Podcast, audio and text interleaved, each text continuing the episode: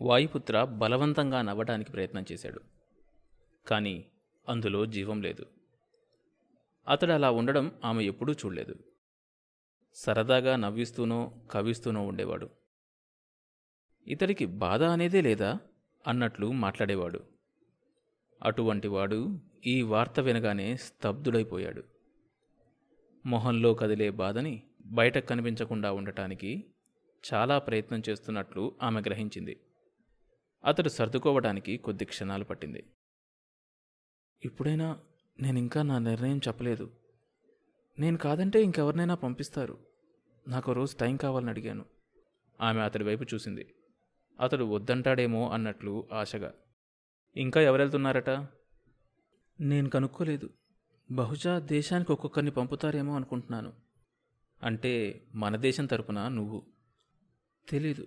వాళ్ళు చెప్పింది ఏంటంటే టీంలో ఒక బయోకెమిస్ట్ ఉండాలని అనుకుంటున్నారంట. ఆమె సమాధానం చెప్తోందే కానీ అతడి ప్రశ్నా విధానం ఆమెకు అసంతృప్తిగా ఉంది. తని వార్త చెప్పగానే వెళ్ళొద్దు అని వెంటనే అనేస్తాడనుకుంది. అతడి ఈ విధంగా ప్రశ్నలు అడుగుతూ అసలు విషయం చెప్పకపోవడం నిరాశ కలిగించింది.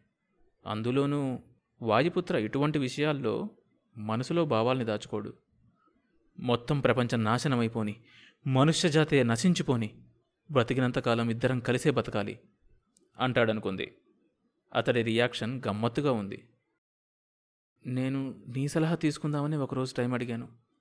చెప్పు ఏం చేద్దాం? అతడి వైపు ఆత్రంగా ఆందోళనగానూ చూస్తూ అంది అనూహ్య. అతడు క్షణం కళ్ళు మూసుకొని ఏదో ఆలోచనల్లోంచి విచ్చుకున్నట్లు నెమ్మదిగా అనూహ్య నువ్వెళ్ళు అన్నాడు. నాకు వెళ్ళాలని లేదు. అన్నాడు నిఖిల్. ఒకప్పుడు నేను చాలా నీతిపాఠాలు వల్లించాను శ్రీజ. యుద్ధంలో సైనికుడు భార్యా పిల్లల్ని వదిలేసి మరణాన్ని ఆహ్వానిస్తూ యుద్ధరంగానికి వెళ్ళటం లేదా అని వారించాను. కానీ థియరీకి ప్రాక్టికాలిటీకి ఎంత తేడా ఉందో ఇప్పుడు అర్థమవుతోంది.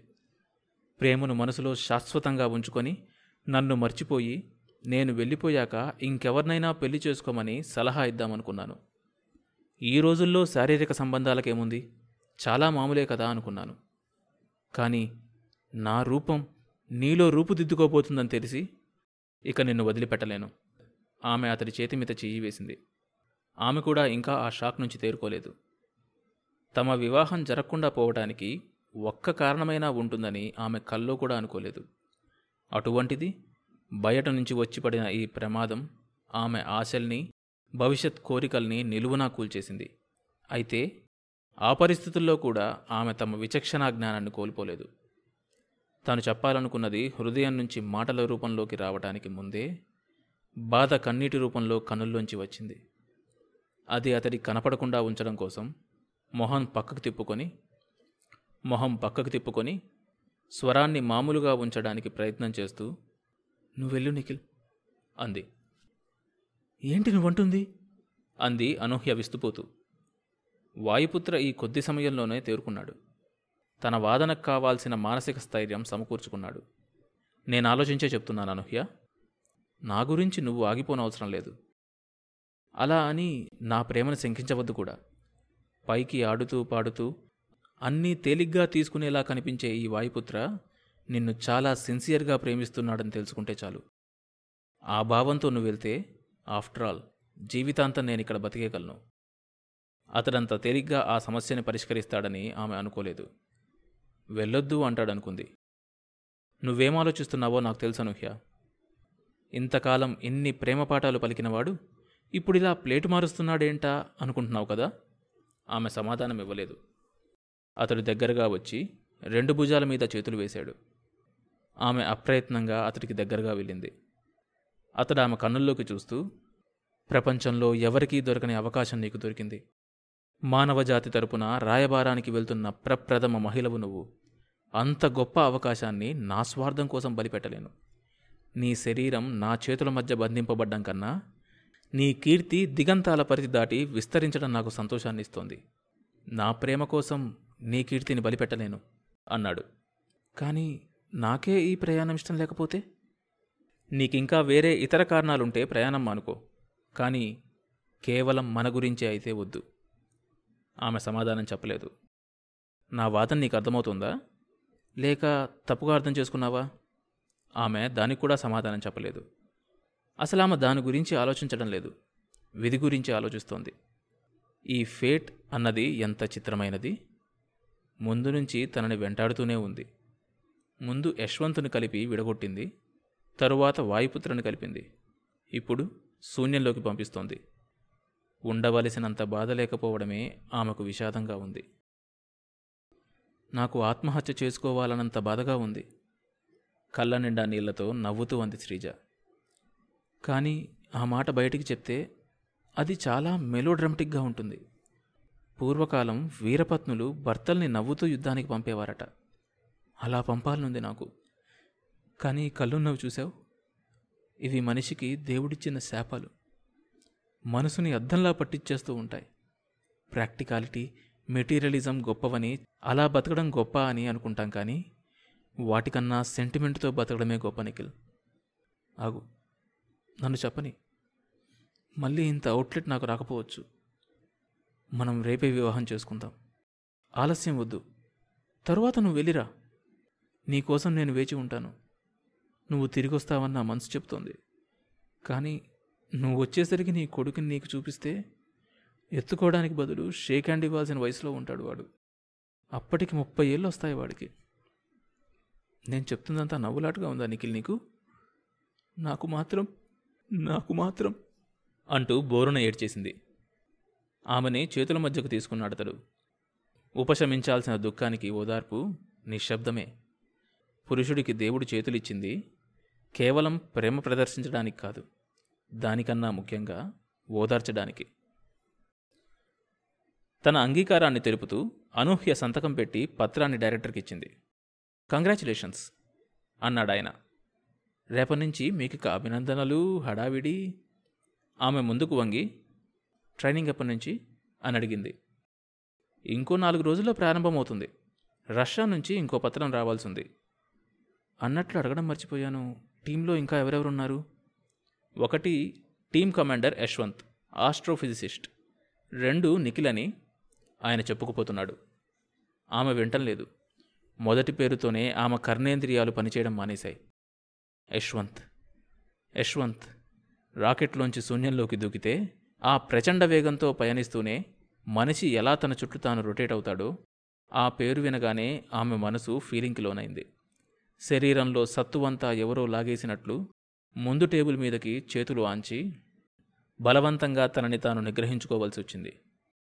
శరీర కంపనాన్ని అయితే ఆపగలిగింది కానీ మనసు సంచలనాన్ని ఎలా ఆపగలదు? ఇంటికెలా వచ్చి చేరిందో ఆమెకే తెలియదు. ఐదు నిమిషాలు పట్టింది సర్దుకోవడానికి. అప్పుడు గుర్తొచ్చింది ఆమెకు. తాను యశ్వంత్కు రాసిన ఉత్తరం సంగతి. ఆ ఉత్తరం తన ఫీలింగ్స్ తను వాయుపుత్రని ప్రేమించిన విషయం యశ్వంత్ ఆలోచనలు తనని ఎలా బాధ పెడుతున్నాయో వివరించిన వైనం తన మానసిక సంఘర్షణ ఇప్పుడు జీవితాంతం తామిద్దరూ ఒకే అంతరిక్ష వాహనంలో ఏళ్ళ తరపడి ప్రయాణం చేయాలి. అంతలో ఆమెకు అనుమానం వచ్చింది. ఆ ఉత్తరం మీద అడ్రస్ రాసిందా? అవును. నిజమే. ఇప్పుడు అనుమానం బలపడుతోంది. అడ్రస్ రాసిందా? రాయకపోయుంటే బావుణ్ణు అనుకుంది. ఎందుకా కోరిక? ఎలాగూ అతను తాను ప్రయాణం చేస్తున్నారు కాబట్టి వాయుపుత్ర విషయం అతనికి తెలియకపోతే బావుండు అని భావిస్తోందా అతను ఇంత హీనంగా ఆలోచిస్తోందా? వాయుపుత్ర తమతో రావటం లేదని తెలిసి ఇక యశ్వంతే గతి అనుకుంటుందా? చిచి ఆమె తల విదిలించింది. ప్రతి మనిషి మనసులోనూ చీకటి ఉంటుందని తెలుసు. కానీ ఇంత దారుణంగా తన మనసు ఆలోచిస్తోందని ఇప్పుడే తెలిసింది. ఒక నిర్ణయానికి వచ్చినట్టు లేచింది. తనకి యశ్వంత్ వద్దు వాయుపుత్ర వద్దు. సకల మానవాళి కోసం తను విధి నిర్వహణ కోసం వెళ్తోంది. అంతే. రెండు వందల అడుగుల పైన ఎత్తున్న ఆ నౌకని యశ్వంత్ తలెత్తి చూశాడు. చాలా రికార్డు టైంలో దాన్ని తయారు చేశారు శాస్త్రజ్ఞులు. వేరే ఇంధనం అవసరం లేదు. సౌరశక్తి మీద నడుస్తోంది. శక్తిని తనలో దాచుకుంటుంది. కానీ ఒకే ఒక ప్రమాదం ఉంది. ఏదైనా ఒక గ్రహం కానీ నక్షత్రం కానీ తన ఆకర్షణ శక్తితో ఈ వాహనాన్ని లోపరుచుకుంటే ఆ పీడన శక్తి నుంచి బయటకు రావడానికి వీలైనంత శక్తి ఈ వాహనానికి ఉంది కానీ పొరపాటున అంతకన్నా ఎక్కువ గురుత్వాకర్షణ శక్తికి లోనైతే ఇక వారి ప్రయాణానికి అదే ఆఖరు. యశ్వంత్ మిగతా వివరాలు పరిశీలించాడు. ఎంత ఒత్తిడి భరించగలుగుతుంది? రేడియేషన్ కంట్రోల్ వగైరా వివరాలు. అంతరిక్ష నౌకలో యశ్వంత్తో పాటు ప్రయాణం చేయబోయే మిగతా వారు ఒకరికొకరు పరిచయం చేయబడ్డారు. యశ్వంత్ కళ్ళు అనూహ్య కోసం వెతకసాగాయి. అతడి మనసంతా టెన్షన్తో నిండి ఉంది. ఇన్నేళ్ళ తర్వాత ఆమెను చూడబోతున్నాడనే ఆనందం దూరంగా అలికిడి వినిపించడంతో తలతిప్పాడతడు ఆక్సిలరీ ప్లఫైర్ సిస్టమ్ యూనిట్ పక్క నుంచి నెమ్మదిగా నడిచొస్తోంది అనూహ్య. ఆమె దగ్గరగా వచ్చింది. యశ్వంత్ ఆమె వైపే చూస్తున్నాడు. ఆమె తలెత్తింది. ఇద్దరి చూపులు కలుసుకున్నాయి. అక్కడున్న డైరెక్టర్కి వీరిద్దరి పూర్వ సంబంధం గురించి తెలియదు. ఈమె అనూహ్య బయోకెమిస్ట్రీలో అంటూ పరిచయం చేయబోయాడు. నాకు తెలుసు. క్లుప్తంగా అన్నాడు యశ్వంత్. ఇంతలో ఎవరో పిలిస్తే డైరెక్టర్ అక్కడి నుంచి వెళ్ళిపోయాడు. అనూహ్య బాగున్నావా? ఆప్యాయంగా అడిగాడు. అనూహ్య నవ్వడానికి ప్రయత్నించింది. తను రాసిన ఉత్తరం యశ్వంత్కు అందలేదు అని అర్థమైంది. ఈ వాస్తవం రిలీఫ్గా ఉందా? రిలీఫ్గా ఉందన్న భావం బాధపెడుతోంది. విదే మనని తిరిగి కలపదలుచుకున్నట్లుంది. ఈ ప్రయాణం నీకు సంతోషాన్ని ఇవ్వడం లేదా? అన్నాడు. ఆమె తలూపింది. సంతోషమే అన్నట్లు. అతడు దగ్గరగా వచ్చాడు. ఆమె తలూపడం అతనిలో ఉత్సాహాన్ని పెంచింది. ఈ ప్రయాణమా? నాతో కలిసి ప్రయాణమా? అల్లరిగా అతడి పెదవులు నవ్వుతో విచ్చుకున్నాయి. ఎప్పుడో కానీ అతడు అలా నవ్వడు. ఎప్పుడూ సీరియస్గా ఉండే అతడు అలా అరుదుగా నవ్వినప్పుడు మనోహరంగా ఉంటుంది. ఆమెకెందుకో ఆ సమయంలో వాయుపుత్ర గుర్తొచ్చాడు. ఆ తర్వాత ఏం జరిగింది తెలియాలంటే ఈ షోలోని నెక్స్ట్ ఎపిసోడ్ వినండి. ప్రతి సోమవారం మరియు బుధవారం కొత్త ఎపిసోడ్స్ రిలీజ్ అవుతాయి. ఈ షోని మీరు Apple podcast Google podcast Spotify Amazon music Gaana కానీ మరి ఏ ఇతర ప్లాట్ఫామ్స్లోనైనా సబ్స్క్రైబ్ చేసుకుని వినొచ్చు. కొత్త ఎపిసోడ్ రిలీజ్ అయినప్పుడు మీకు తెలియడానికి నోటిఫికేషన్ టర్న్ ఆన్ చేసుకోండి. అప్డేట్ వస్తుంది.